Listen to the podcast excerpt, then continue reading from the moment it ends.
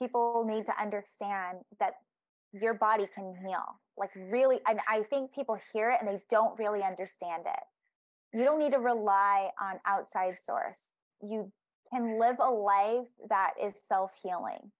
And it may take time. Yeah, there might not be instant gratification, but that's that's life, you know. we don't take one breath and have enough oxygen for the rest of our lives. We keep breathing.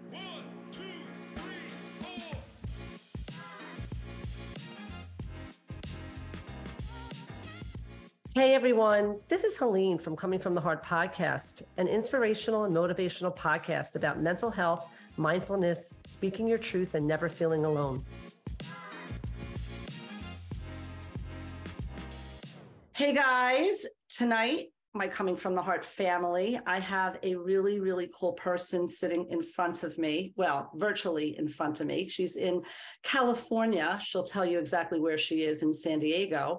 Her name is Dr. Lindsay, and she is an acupuncturist. And I'm not sure if you guys know much about what I went through when I was dealing with vertigo, because I just recently have started posting a lot more about that but all I have to say is acupuncture saved me a lot when I was going through vertigo.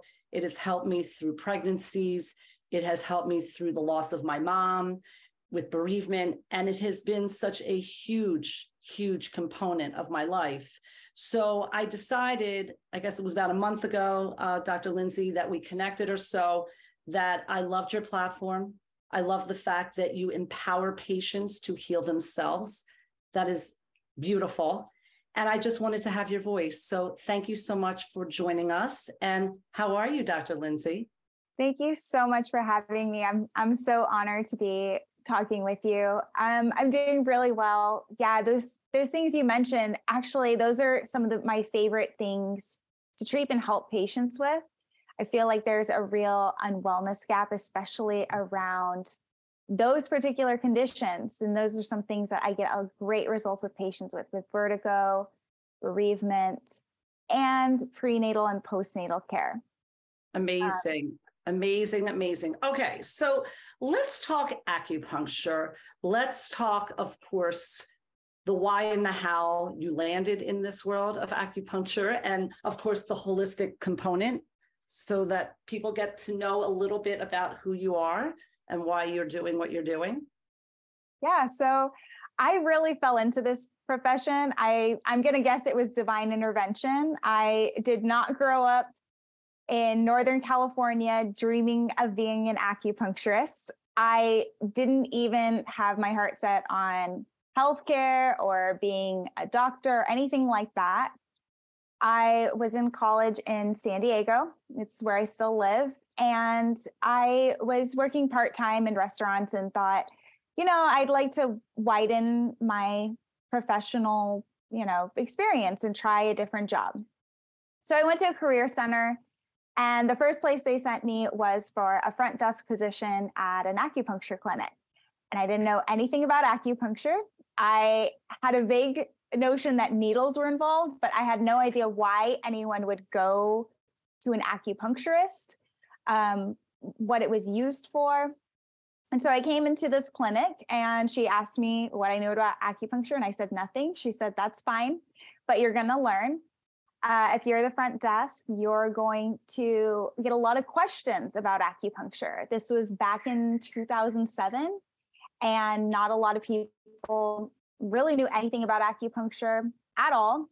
And so it was my job to field questions, answer them, honestly um, you know what's it like? What's it feel like? Will it help with this condition? Uh, spoiler yes it will help with pretty much every condition. And so i had actually just been in a car accident and a little fender bender but it was one of many whiplash injuries i'd had so i was in a lot of pain. I had been a student athlete and so pain was a part of my day-to-day life. I was young. I was still a teenager. And, you know, I just thought, well, you just grin and bear it. I had tried conventional pain management, like taking medication.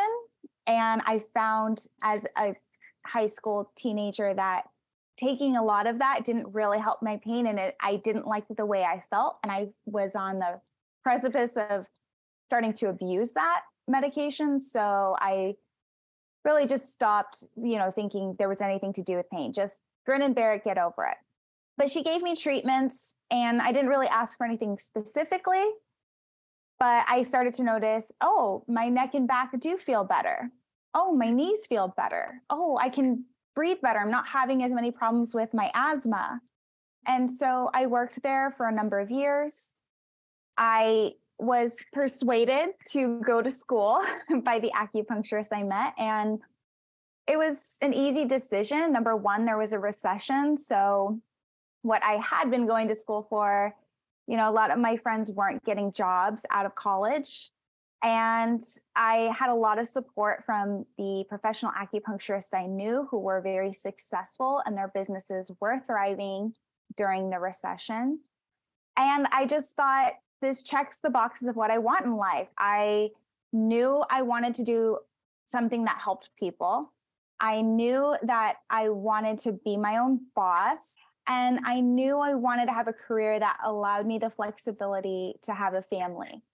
And I just realized that, you know, this was a good career to get into. I had the support of someone who's already in the profession. I was getting good experience working in the clinic.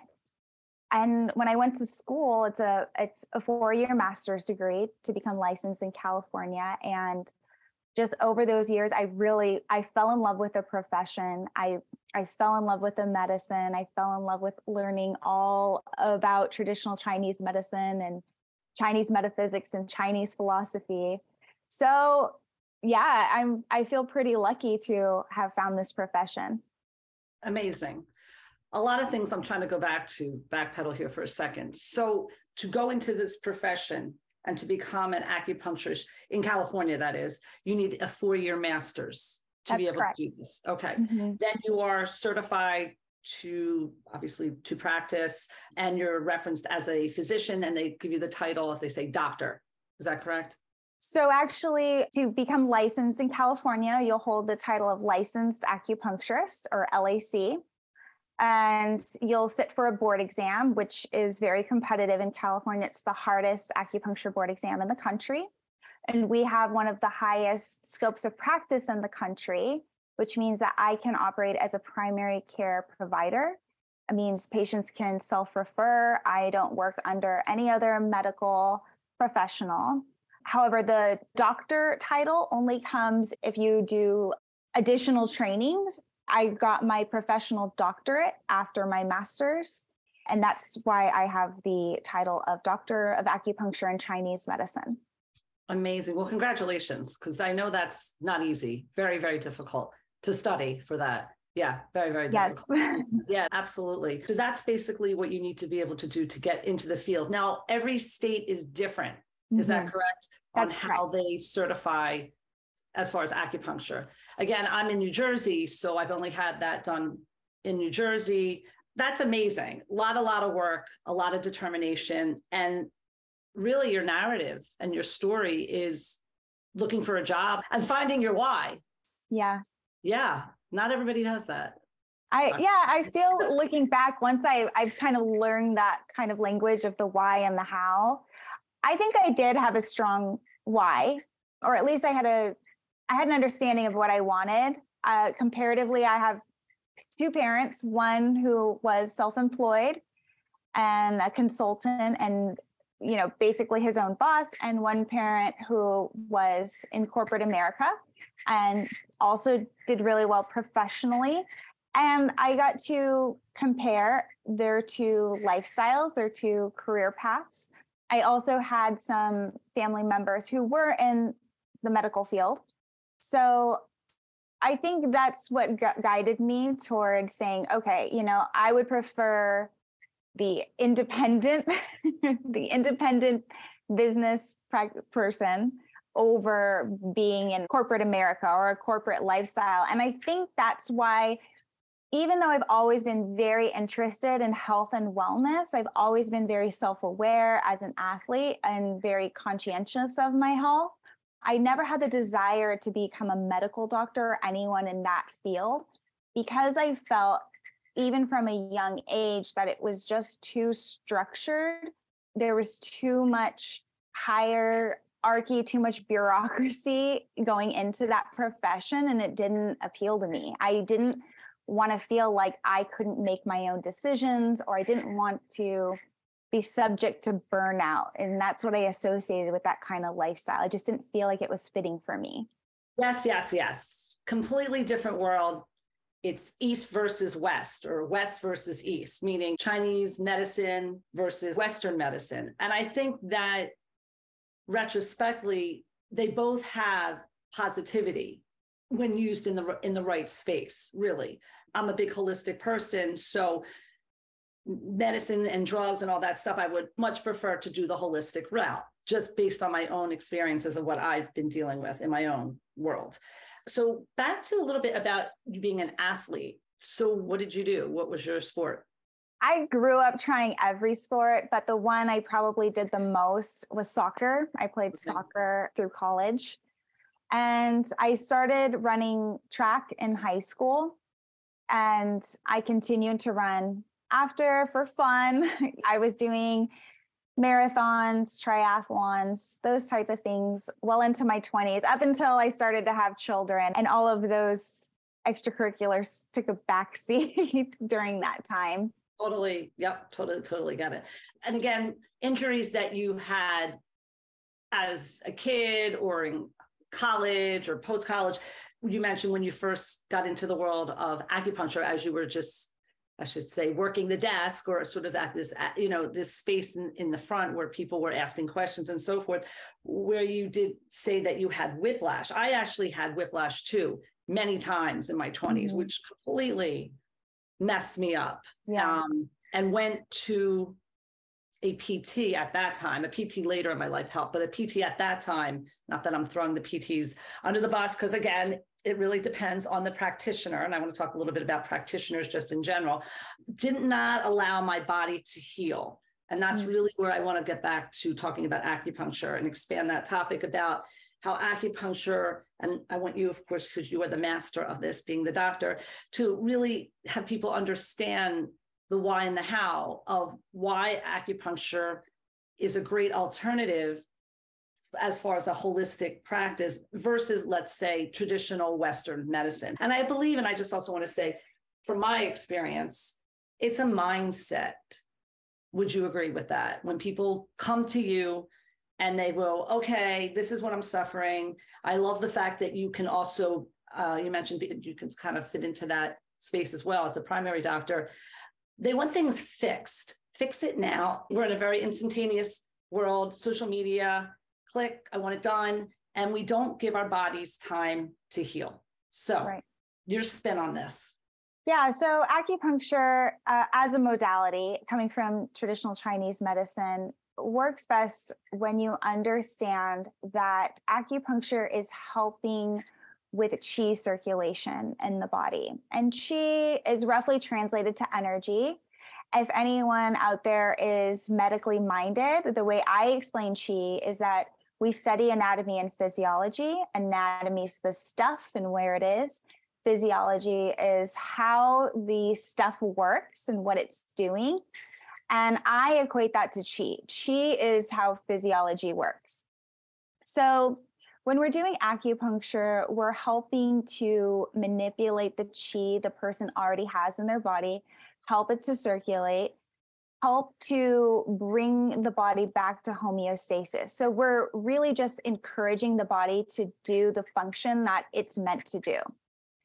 So why people will have uh, different results with acupuncture is, is going to base on what the chi is like in the body. Some people are going to have really strong chi. Some people are going to have weak chi, and that's going to change the outcomes and the time frame in which they will see results. It is what I say is a slower medicine. Do we get sometimes instant results? Absolutely. I have been trained and I practice a style of acupuncture that the whole marketing for learning this acupuncture is getting instant results and and seeing that you know we put a needle in and we affect a change immediately you know we're treating your shoulder and see we get instant more range of motion or decreased pain. People can turn their head when they couldn't before, things like that.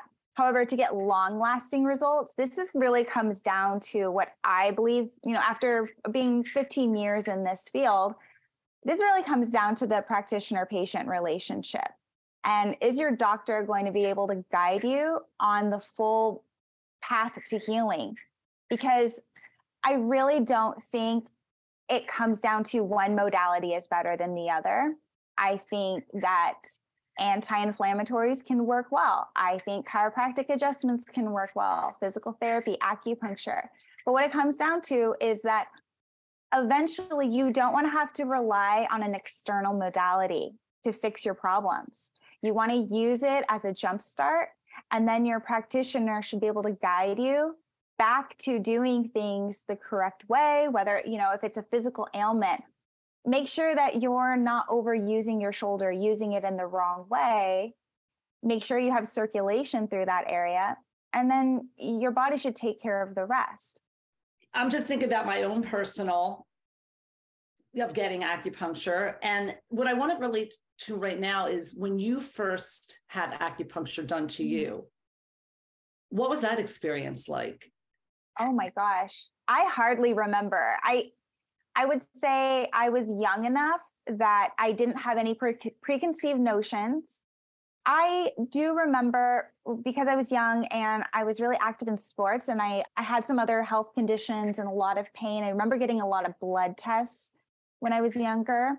And I had a pretty common phobia of needles.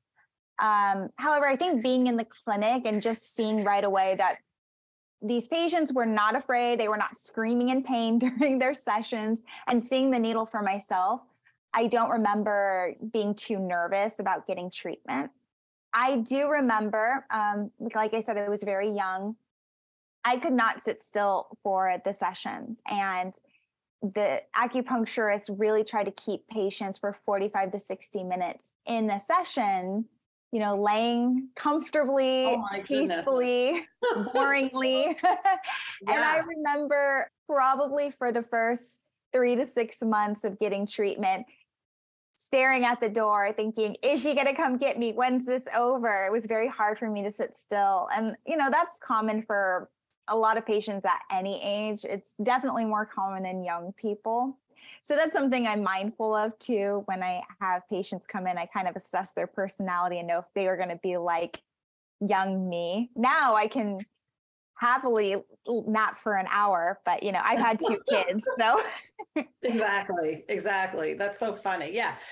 So what's the norm of the amount of time that you put the needles in a person? Again, maybe it's a more, a little bit more, a little bit less, but generally speaking.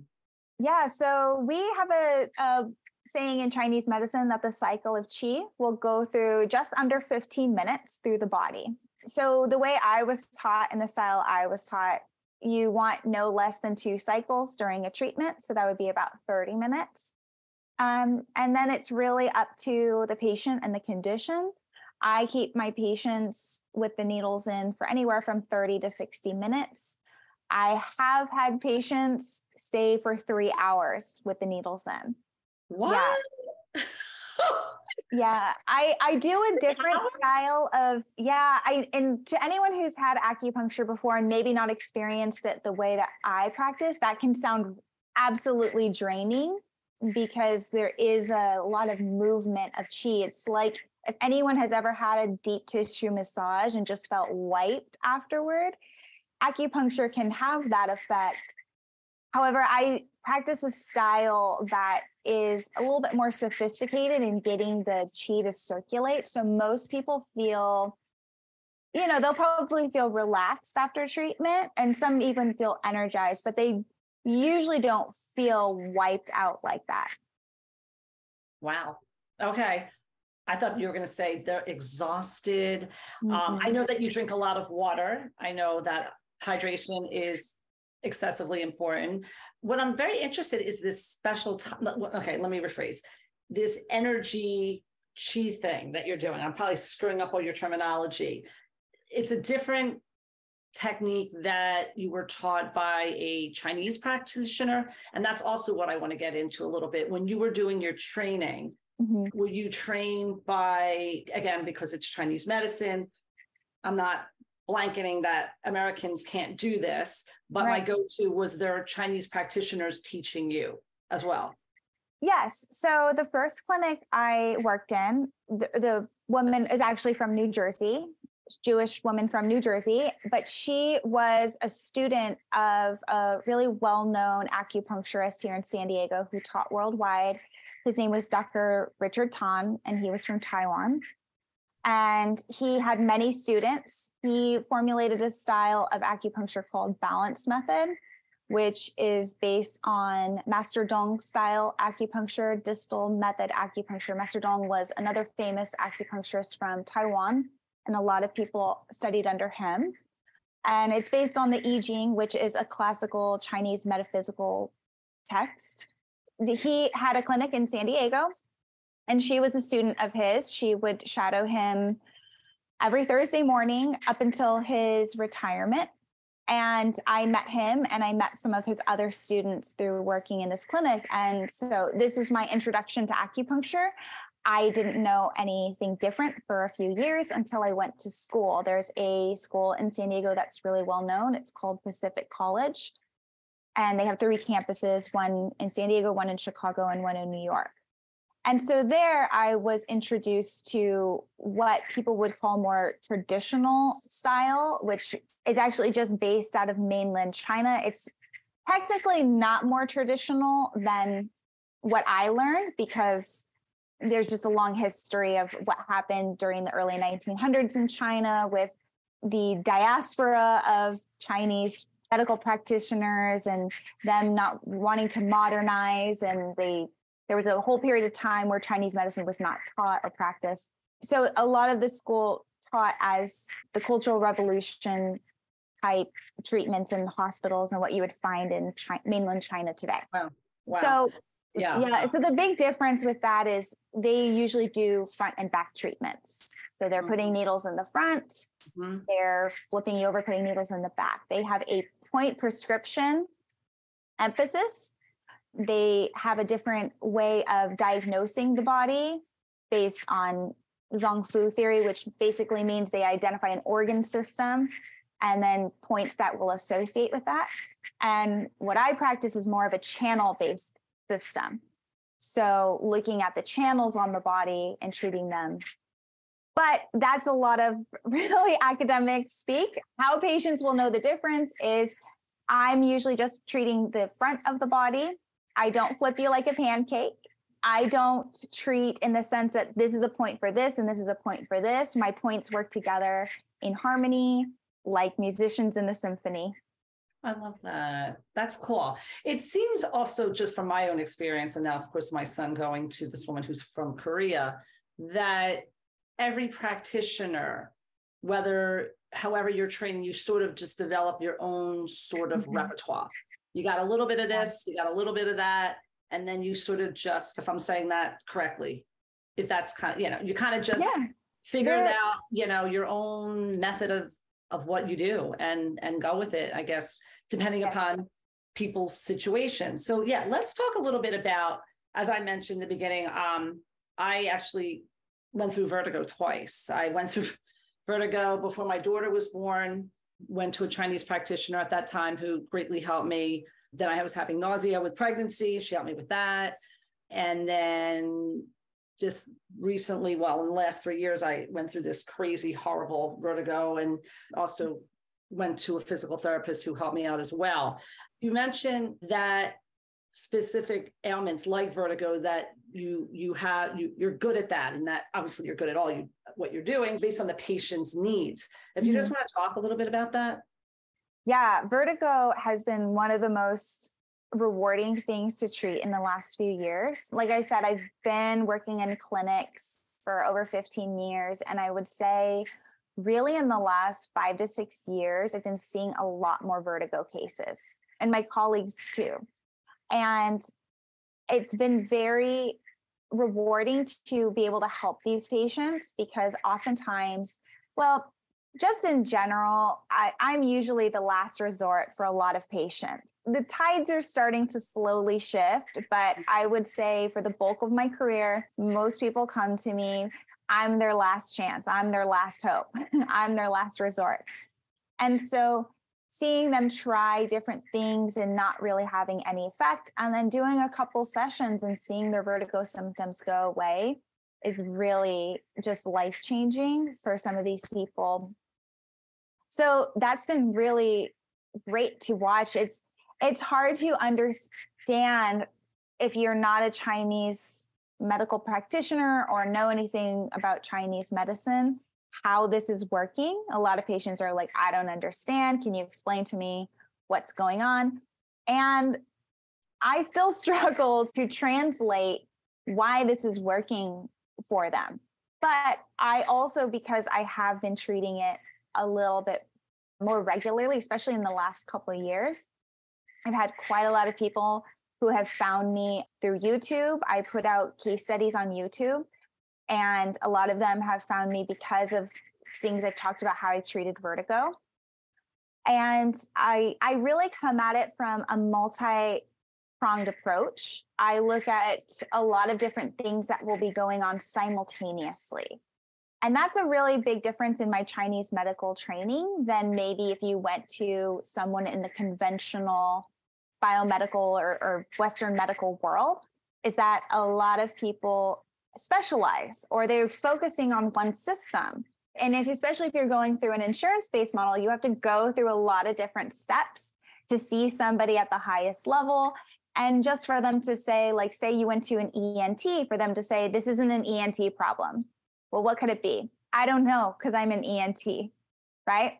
So that I think is very frustrating about the way our conventional medical model is right now. However, when patients come to see me, I have the freedom, I have the ability, and it's not difficult for me to look at a lot of things going on in the patient's body and their lifestyle, in the way they hold themselves, for me to go, I have a pretty good idea of why you have vertigo and I can address it right away. You are a god. when I and I and I mean that in the strongest meaning because for you know and I it's very emotional for me to even talk about this because I suffered yeah. greatly. I mean that's the why and the how of the podcast because I needed to figure out how to reach to a community that where I was cathartically healing myself that not necessarily everybody I was connecting to had vertigo but I have to say when I was going through my worst of worst it's saying it seemed like everybody had a friend or someone knew something and it was uh, a combination of many things to get me back to you know where I am and so forth but specifically with acupuncture I feel like when you are at your wits end as you say people coming to you and like you're the last hope mm-hmm. that must be so empowering to you to feel that because vertigo is a silently suffering i mean it's i'm not going to reference it as a disease but it is in that you are not functioning. You yeah. are shut down. It is not anything that anybody would ever want to experience. I have extreme anxiety about mm-hmm. ever having it you know even now. Before i say that why do you think that so many people and even your friends who are protect practitioners well are, are dealing with that? Do you think it's environmental. I mean they referenced so many things with me. Allergies menopause was massive. I actually discovered that later that i feel that a connection to menopause was for me a crystal in my ear. Like what, what is your take on that?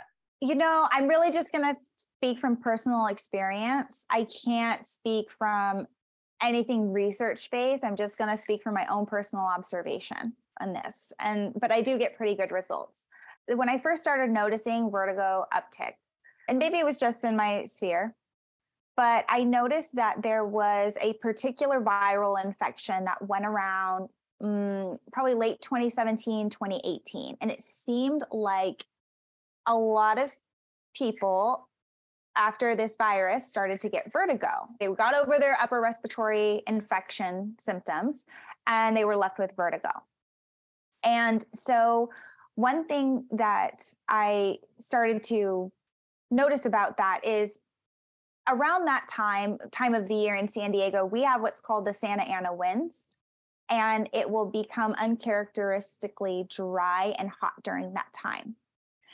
And so, what I started to notice in my patients was that, especially because there are a lot of transplants in San Diego, people would think, well, I'm not having any congestion. I don't have any allergies. I don't have any congestion because what was happening is they didn't understand that their sinuses are not just their nose or next to their nose. I'm pointing, but maybe no one can see me.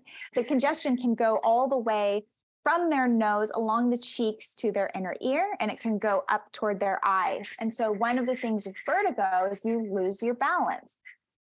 How do we have balance? We have balance through proprioception, which just means our bodies know where we are in space and a lot of that proprioception comes from our inner ear and it comes from uh, our eyes, our ability to see where we are. So when you have sinus congestion pushing on those two areas, it's going to alter how you're standing, how your your ability to balance is. And so conventionally when people are having upper respiratory infections or sinus problems they'll take you know over the counter medication or do things to dry that out well that actually creates more of a problem because when you dry out the sinuses you're you're getting rid of the normal mucus and the sinuses are muscles so they have to actually move kind of like your intestines have to move things through them to get rid of it. So you're getting this backup of inflammation and you're getting, I mean, I would just call it debris. Okay. I'm not an ENT, but this is just the way I understand it. And so when that's happening, people are getting a lot of pressure in their head and they're maybe not aware of it. It's not coming up as like my nose feels congested because it's farther back. And they might have a low grade headache, but unfortunately, also in our society, we've just become accustomed to a low level chronic headache I think, especially with the introduction of so much increased screen time, which I think during that time, a lot of people, by 2017, 2018, most people were staring at screens all day. I mean, most of us had smartphones at that point. We're using computers for work. I mean, that's the time that even I started to shift to electronic health records and notice that my eyes were starting to not work as well. I always had really excellent vision and just staring at screens. So I think it was part of that. You know, it's part of the screens, it's part of the congestion, it's part of when you have screens. A lot of us are nearsighted, so we tend to lean forward, and that changes our neck position. Changing the neck position is also going to change what's happening in the eyes and the ears. So, when I treat vertigo, I'm looking at those three things mostly. I'm looking at what's going on inflammatory wise, what's going on in the sinuses, what's going on with the neck and head. And when I use those three aspects and I address them, people's vertigo symptoms tend to get better. Amazing. Amazing, Dr. Lindsay. I I went, I mean, so much back story on me, which there's not enough time to even get into that. But I experienced everything that you pretty much talked about. And who knows, maybe I did have a viral. I, I, blame everything on menopause and, and, and hormones, and who knows if that, but specifically, I had had whiplash in my life at one point, screen, all that. And, and people, as you mentioned, think of congestion, as you explained it well, congestion in that, you know, not dry, like you, you know, mm-hmm. oh, it's, it's not a negative thing to be dried out, but yet it is and you mm-hmm. mentioned wind and i it's funny well even going outside in the fresh air and then that wind is blowing whatever it's blowing it's it's going to kill you. It's it's honestly it's really probably the perfect storm yeah. all this to you know to happen. And what i mentioned moments ago was anxiety yes. that happens with it clearly left me completely messed up in that in that space and that is something I know, of course, I wanted to move on to that with anxiety and depression and all the mm-hmm. different things that now, my goodness, so many people are dealing with, and how acupuncture works for that in that yes. space. Yeah, I would say, I mean, I, I've always had patients coming in for depression. However, since 2020, it seems like there was such an impressive uptick in anxiety patients. I would say that in 2020, I felt like my whole specialty almost went toward treating anxiety patients. And number one, what was happening in 2020, especially March 2020, in California, I think we were one of the first states to do a shutdown. We were, the, I think, one of the first ones to say we're going to close down for two weeks. that the two weeks that never ended, and I had I, I worked in a clinic at the time under one of my mentors who was Chinese, and we were in a largely Chinese populated area of San Diego, but we were also next to a lot of the hospitals system. So I was, we were pretty well aware of what was going on in late 2019 in China with with COVID, and we were watching it. And you know, we have colleagues in the hospitals, and we're starting to learn how they're treating it with Chinese herbs. So we're starting to you know get those herbs and prophylactically treat and i'm talking to my patients who are doctors about you know what what are the strategies your hospital's doing so i i made the decision for myself pretty early on like when they decided to do a shutdown that i was going to see if i was going to be classified as an essential worker. My husband's a first responder so he was going to be working. And i wanted to see if my career fell into that. And it was a bit of a gray area. They didn't have acupuncturists listed, but they had enough similar professionals listed that I said, I know I called my board, but they had closed. Um, and I said, you know what? I'm going to stay open. I am going to take my what I've learned. I worked in children's hospitals, inpatient. I worked with uh, patients who had cancer to the point that you had to go in fully mask gowned booties on your shoes. You can bring in anything. So I, I took all of that training. I made my own protocol for cleaning the clinic. Well, I looked up as what to do in a pandemic in my OSHA manual. And I said, I'm going to stay open. I'm going to limit who is allowed to come into my clinic and at what time. I'm only going to take severe cases, people who I can absolutely not help virtually. I started my virtual practice during this time. And what I found was I was getting a lot of calls for people who were having a lot of anxiety, people who are calling me mid anxiety attack, mid panic attack, and saying, Are you open? They're just calling around because so many people had closed. They weren't answering their phone. They had no virtual practice.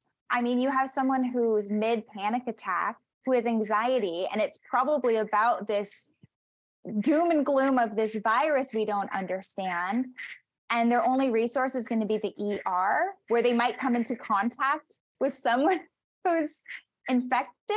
So I was getting a lot of patients coming in for that and helping to calm their nervous system with acupuncture, getting them started on herbs so that they didn't have to come in as frequently, you know, they could limit contact.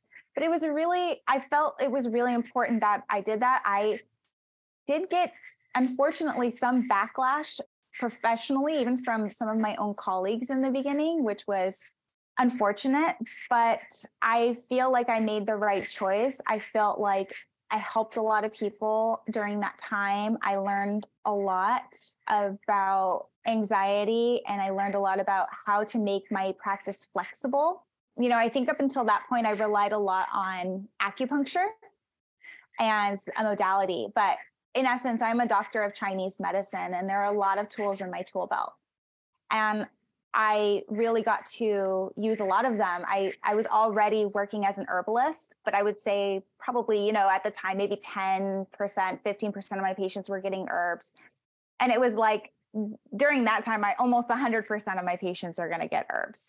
I was doing herbs. I was helping people just understand their lifestyle choices, understand how to move their body, just taking them through a virtual practice of you can get care, you can heal yourself with this condition. You don't have to be around people, but I also want you to know that your immune system can be strong. Your immune system can work. There's no reason, based on the evidence presenting in front of us, that with the right support, you should feel terrified by this virus. Of course, you should be careful, but you can do things to strengthen your immune system. I'm going to be here to teach you and support you. And I felt like during that time, I treated a lot of people that did have COVID. I was doing virtual consults and driving around San Diego, delivering herbs to the door, knocking and running away. so 100% of my patients made it through COVID alive. So I was really happy with that. And I was really grateful that I had Chinese medicine at my disposal. I mean, I have a first responder husband, we had two young kids. We decided to keep them in daycare and we all stayed really healthy. And so I was really grateful for what I knew about Chinese medicine. Chinese medicine has a long history of, uh, I mean, it evolved through pandemics. So that's part of our training is knowing how to treat these type of things even if it's a novel virus i mean we we just have that training i mean i wouldn't necessarily say chinese medicine alone you know is going to take care of every patient but it was enough that for the strong patients I don't want them to be so sick that they have to wait till they go to a hospital, right? I could give them herbs and I could see them recover and I could see them not getting any after long COVID symptoms because we addressed it fully with the herbs and then acupuncture once they were non-contagious. Lindsay, Dr. Lin, my my head is like, you're the savior. You are really a special person. I mean, beyond beyond acupuncture. I mean, I'm so happy that you went into this field and were able to give you to so many people, specifically in that window of pandemic. I mean, you know, I, I was looking at you your face as you were describing so many of these situations where all of us were at a complete loss mm-hmm. to have even navigate our day to day. And I was dealing with vertigo actually at that time. So yeah. I was like, I left my job January 2020, and then the pandemic hit, and everyone was like, oh, you were out before the insanity. I was out trying to deal with my insanity and then that insanity. And, yeah. you know, the fact that you could give people solace. That's really like you could give them solace. And I love how you mentioned about Chinese medicine. Chinese medicine is in the core of my heart mm-hmm. because it has saved me in so many different situations of my life, of my families, of so many ailments and and so forth. I think the problem is that often Western medicine or people's thinking process is just truly not there, that they don't they don't really get it. And even now, with my son going to a Korean practitioner for some mental health situations and not being on medication, and I mm-hmm. taking him of all all of that and saying your body uh, can heal and then the fact that you you know you stated you know empowering patients to heal themselves yeah. you, you have the capacity to do that we just need the toolbox as you mentioned right a practitioner like yourself that knows what they're doing, knows what they're actually doing. And even bringing this concept to not say, let's necessarily say pandemic time, but to an ER space where someone's going in with a mental health concern and not drugging them. Right. Clearly, maybe in California, because Cal- California is California. I say there, you got to way, way, way, way. I mean, when I started acupuncture, my God, my, what am I, let's see, I'm to really date myself my daughter was born in 98 so like 97 when my cousin who was a doctor recommended acupuncture and i was like oh my god what is that like okay california knows we'll just leave it at that but what you what you do is is a miracle every single day honestly i just wow. know that like there's so many people that have so much stuff going on with them and we are a pill popping society. Yeah. And it's nauseating. Yeah. Because, yeah. I mean, I, I really want to emphasize too, like, I don't necessarily think that Western medicine is not a good system. I think it's an excellent system. I mean, a third of my training in school is in biomedicine. so I use that training a lot. I think what has happened is that because biomedicine is the mainstream medicine and mainstream medicine has been taken over by insurance companies, which are for profit, that there is a business model to medicine.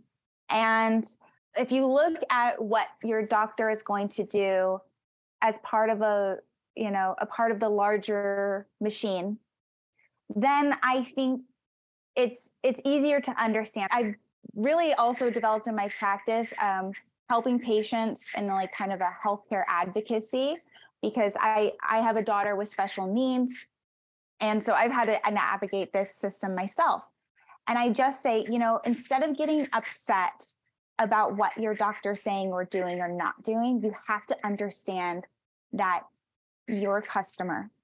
You go into that and you have an insurance plan that will only cover so much. And your doctor is trained to follow what is covered by your insurance your doctor does that whether good or bad okay? They, that's what they do because that's how they get paid. That's how their business that's how the practice they work in because most of them are, don't own their own practices. They're not solo.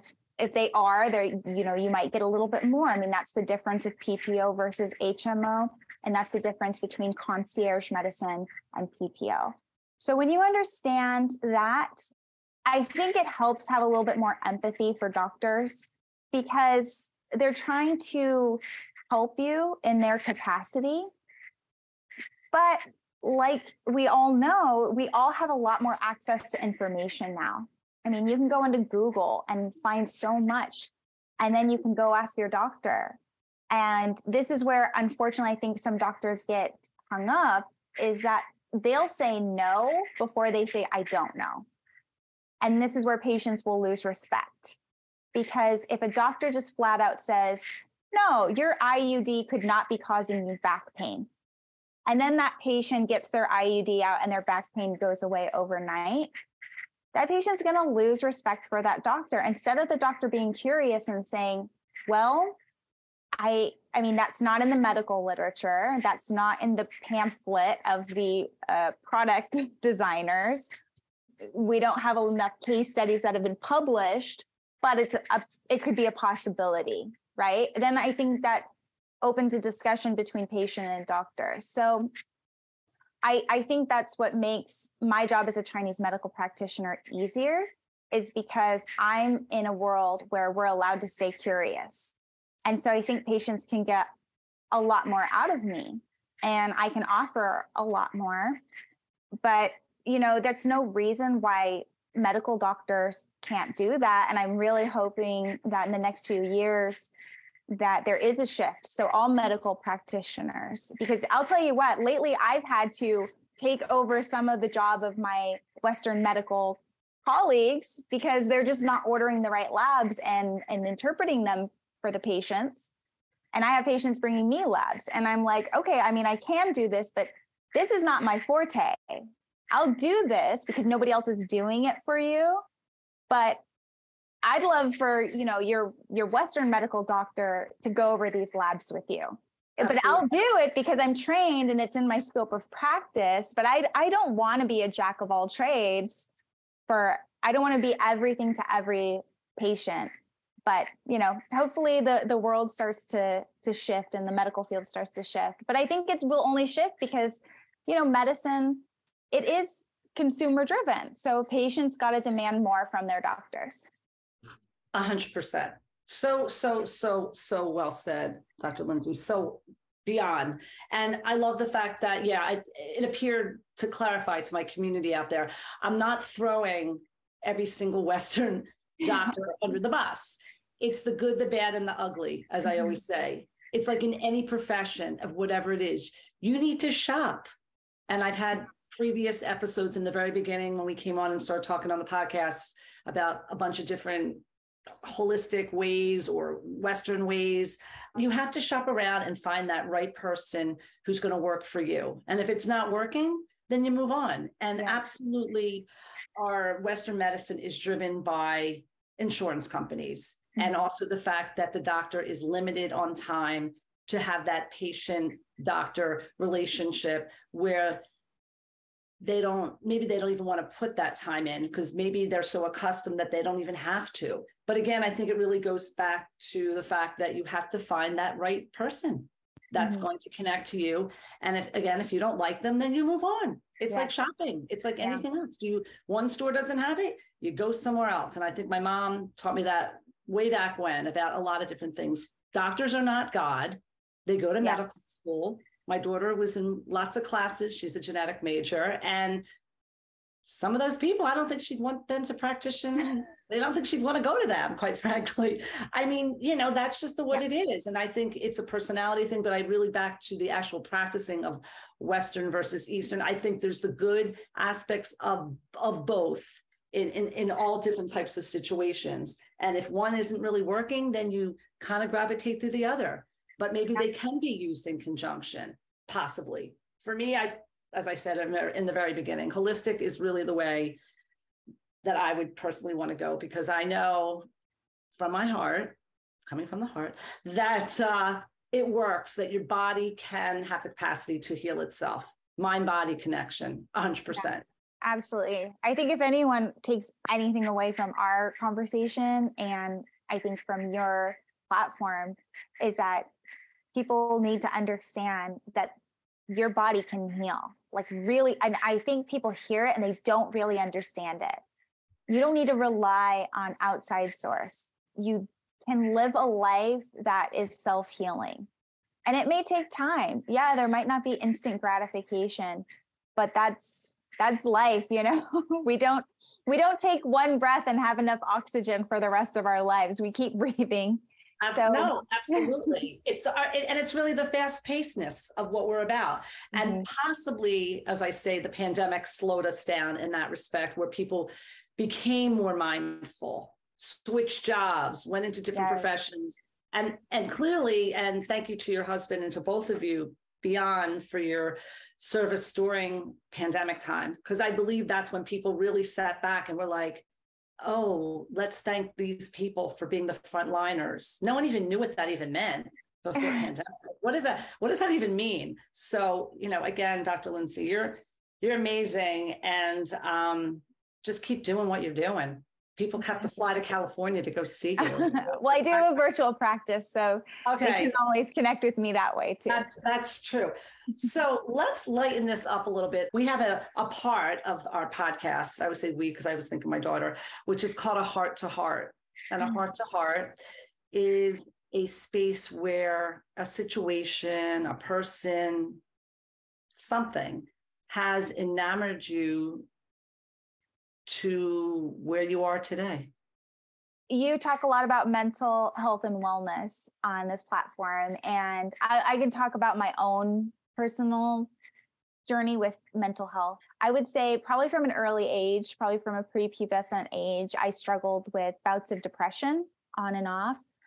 Mild depression, but looking back, I didn't really feel stable in my home environment. I mean, I had good parents, but maybe they were you know, a little bit emotionally unstable because they were young and they had their own lives and who knows. But anyway, I struggled with change. And so if I changed to school, eh, it was hard for me to connect. And looking back, I didn't know the words for depression, but that's what I was going through. Fast forward to the birth of my first child, I had a great pregnancy. I had a easy time getting pregnant, thankfully. I mean, I did use Chinese medicine to help me get there.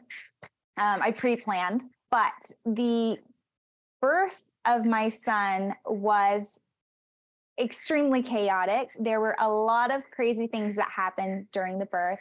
Luckily, we were both healthy. However, it was very it was a very traumatic process.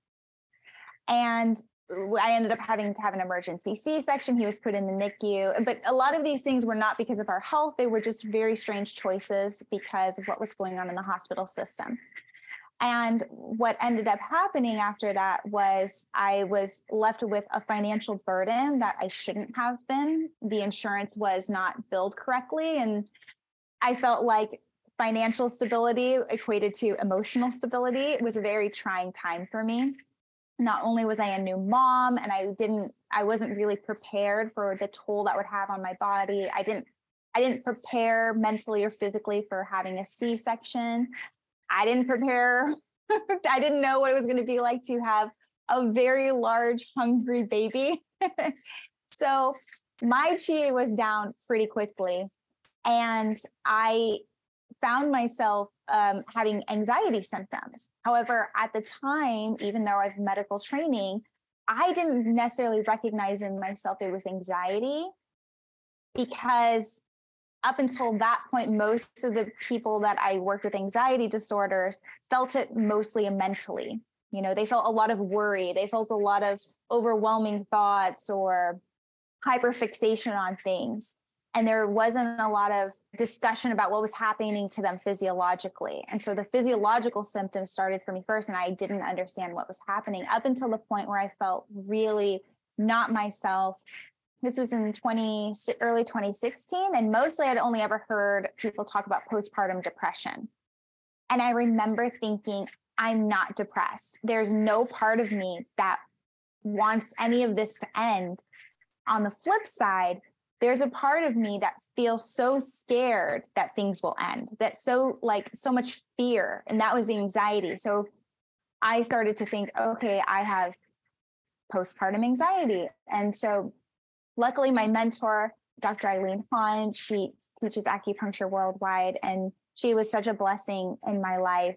She really supported my maternity leave. She really supported me in the beginning stages of my career and she took one look at me and was like, here are the herbs you're going to take. You're going to come get treatment. She, she cooked me food, you know, she really took care of me, but also mentored me. She also knew that part of my anxiety was I was having a really hard time transitioning to sitting still and being a mom and that being enough for me. I think at my core, I am a pretty ambitious person. I do derive a lot of value from how I can grow professionally and how I can reach a lot of people. And it was very hard for me to transition to motherhood in ways I didn't expect. I didn't expect that it would be so hard to sit still for hours and hours and eat just eat right just eat because you know you have to eat so the baby eats um, and so she was very supportive in helping me with my career, helping me give me little things to do to help support the clinic, taking care of my patients during that time. And I was really grateful to her, but I I learned a lot about Chinese medicine. I learned a lot about mental health struggles coming out of that. It was um, a, a long journey. And I did also seek the help of a counselor and did counseling sessions I worked with other medical professionals during that time. But I, I would say that I was really grateful to have her in Chinese medicine. And there was no way during that time that I could see myself clearly or treat myself. Mm-hmm. So that's one thing I would say for practitioners is sometimes we get caught up in in caring so much for other people. I mean, I, sometimes I'm, you know, I'm putting needles in people all day then I'm like, when's the last time I had a treatment? Because you're just around it so much, you can trick yourself into thinking that. And you're talking about how to help people so much that sometimes you forget. You know, I've been telling everyone to go outside at sunrise and look at the sun. And am I getting up at sunrise? Oh, I haven't done that in a couple days, right? So I was really grateful to have her during that time. And I learned a lot and I'm really grateful that I can transmute what I learned about my personal experience and help so many women through that postnatal period. Because what I've also learned since that time is it's not just right after having a baby that you struggle with postpartum anxiety or depression. I have treated women, their kids are well into their teens, 20s, 30s, and I identify that they've basically had postpartum depression or anxiety for that long. Wow. How did you identify that? Just based on the conversation? Just based on their history, based on their oh. symptoms. I mean, they may know that they they have depression or anxiety, but really their body never healed properly from childbirth and breastfeeding. They never took the time to heal, and that's where it started. And so, I mean, just because you're out of that postpartum window of whatever they say it is, you know, six months, year, 18 months, two years, if it started from then, then yeah, you're postpartum. It's you still after baby. All right, 25 and 20. I'm okay. Maybe, you know, I think back to that stuff. No, but honestly, yeah, absolutely. You're thank you for sharing your story and thank you for commenting on this practitioner who helped you so greatly. Because I know that when people are listening to you, Dr. Lindsay, they are going to be so inspired by your personal growth clearly you're dealing with your own stuff and i believe that's why you're so so so so great at what you uh-huh. do because you just want people to be able to feel good and to be able to heal themselves and know that there are ways to do it within our own self and our own body. You just need the support of of course of someone like you. What i'm thinking as i know we're going to wrap this is there's actually a platform i'm doing in june and it's about women's health mm-hmm. and empowering women. We can talk more about that at another time and space. I'm not going to put you to it right now. It's like I said, it's in June. I'm doing it with a really nice friend of mine. Her name's Dina T, and she, her platform is, I'm saying this correctly, Empower to Heal. Mm-hmm. And yeah, we we connected on a podcast and we're putting this whole thing together. But her platform really is exactly what you're talking about about postpartum about mm-hmm. so many things that women endure and post and not pre because pregnancy is pregnancy but really after mm-hmm. and not having the proper support not having the right physician to talk to or anybody else so be kind of cool if you could come and say hi to us on that but we will speak later i know you're a very busy person but you know again when you were describing that i'm like that would be really cool for yeah. dr to come on just to get more conversations going with this. That'd this be great. so, so, so, so, so fun. You're amazing. Um, again, thank you for just doing you and just being that person that people can come to as far as an acupuncturist. Where can people find you? Clearly, Instagram. Yes. yourself a little promo there. Yeah, on Instagram, I'm at AcuLindsay. I'm also developing a page for my clinic at Level Acupuncture. Okay. My website is levelacupuncture.com. Love it. Love and it, love it. yeah, I, I work with patients in the office in San Diego. I do have a virtual practice. And so you can go to my website and schedule online and learn more amazing. about what I do. Amazing, amazing. And people can cross the line, meaning like, you know, when you go to a therapist, they can see you if it's not insurance based or anything like that, they can, I don't know if you take insurances or anything. Yeah. yeah. Yeah. So I do work with some insurance companies.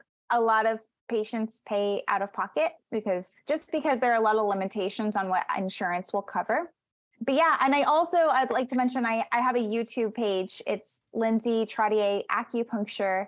I post a lot of free resources. I, I post a lot about case studies. I post a lot of exercises or tips on healing, seasonal healing. I try to post a video a week, but I think to date I have 150, 200 videos Amazing. for people to check out, learn, awesome. learn awesome. to heal. From my heart to yours, Dr. Lindsay, you definitely uh, have given me plethora of knowledge. I know that everybody out there is going to absolutely love, love this interview.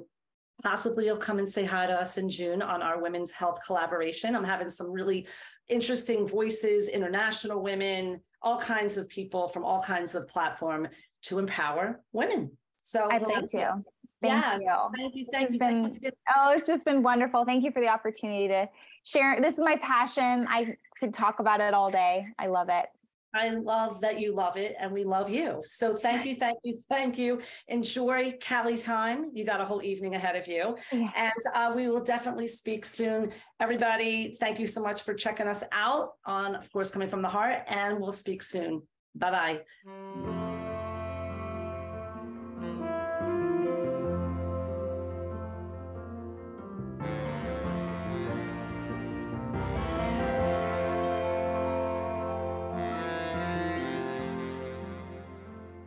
Please check out my episodes on Spotify and Apple Podcasts and weekly Instagram Lives, where I am honored with talented, exceptional guests.